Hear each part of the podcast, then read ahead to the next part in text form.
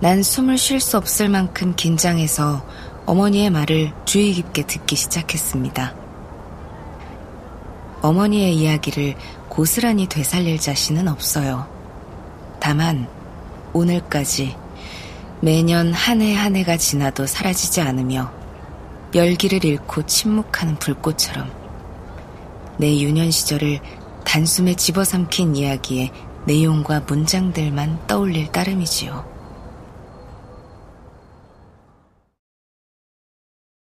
그때 나는 어머니 이야기를 들으면서 의심을 불러일으키지 않으려고 고개를 숙인 채 계속 춤을 추며 두 사람 옆을 맴돌았어요. 이곳의 언어는 경계가 불분명한 중간지대를 찢어놓고 나를 덥석 물어 들러붙었다가 사라져버려요. 어머니는 나 말고 다른 딸이 있었다고. 세계대전이 발발하기 전 일본에서 여섯 살때 디프테리아로 죽었다고 말해요.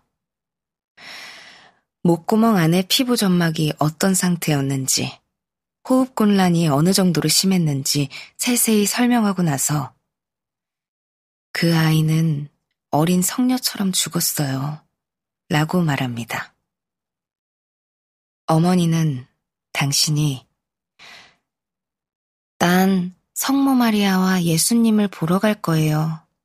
라는 말을 남기고 죽었다고 말하죠. 어머니는 아버지가 포르제롬에 있는 정제 공장에서 퇴근하고 돌아와 당신이 죽은 걸 알았을 때 남편이 미쳐버렸다고 말해요. 그리고 말합니다. 동료를 잃는 일과는 차원이 달라요. 라고. 어머니는 나에 대해서도 말합니다. 쟤는 아무것도 몰라요. 아이가 슬퍼하길 원치 않아요. 라고. 대화 끝에 어머니는 당신에 대해 말합니다. 그 아이는 쟤보다 훨씬 착했어요. 라고. 착하지 않은 아이.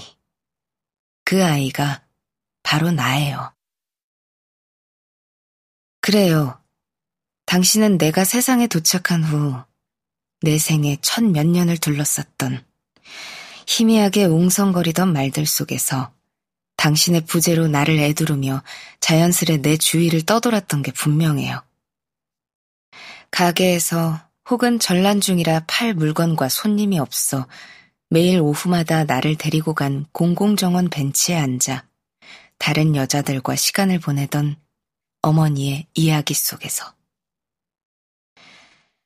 하지만 그 이야기들은 내 의식에 어떤 흔적도 남기지 않았어요.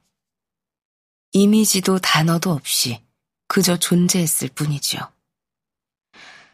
내 기억 속에는 내가 듣지 말았어야 할 이야기 하나만 남아 있어요. 내가 아닌 젊고 우아한 여성에게 했던 이야기. 그녀는 분명 자기에게는 두려움의 대상이었을 불행의 매혹당의 이야기를 들었을 겁니다. 유일한 진짜 이야기. 그녀가 거기 있었기 때문에, 그리고 그녀가 다른 이의 죽음을 견뎌낼 정도로 강했기 때문에, 나는 그 사실을 그날 깨달았어요. 허용하는 목소리로 그녀에게 전해진 이야기. 완전히 닫혀버린 변하지 않는 이야기로 인해 당신은 방 벽에 걸린 유리 밑에 커다란 사진 속 테레즈 드리즈의 성녀처럼 다시 살아나고 다시 죽은 거예요. 그 이야기는 죽은 당신이 성녀로 존재하는 세상을 내게 만들어냈어요. 진실을 외치고 나를 쫓아내는 이야기.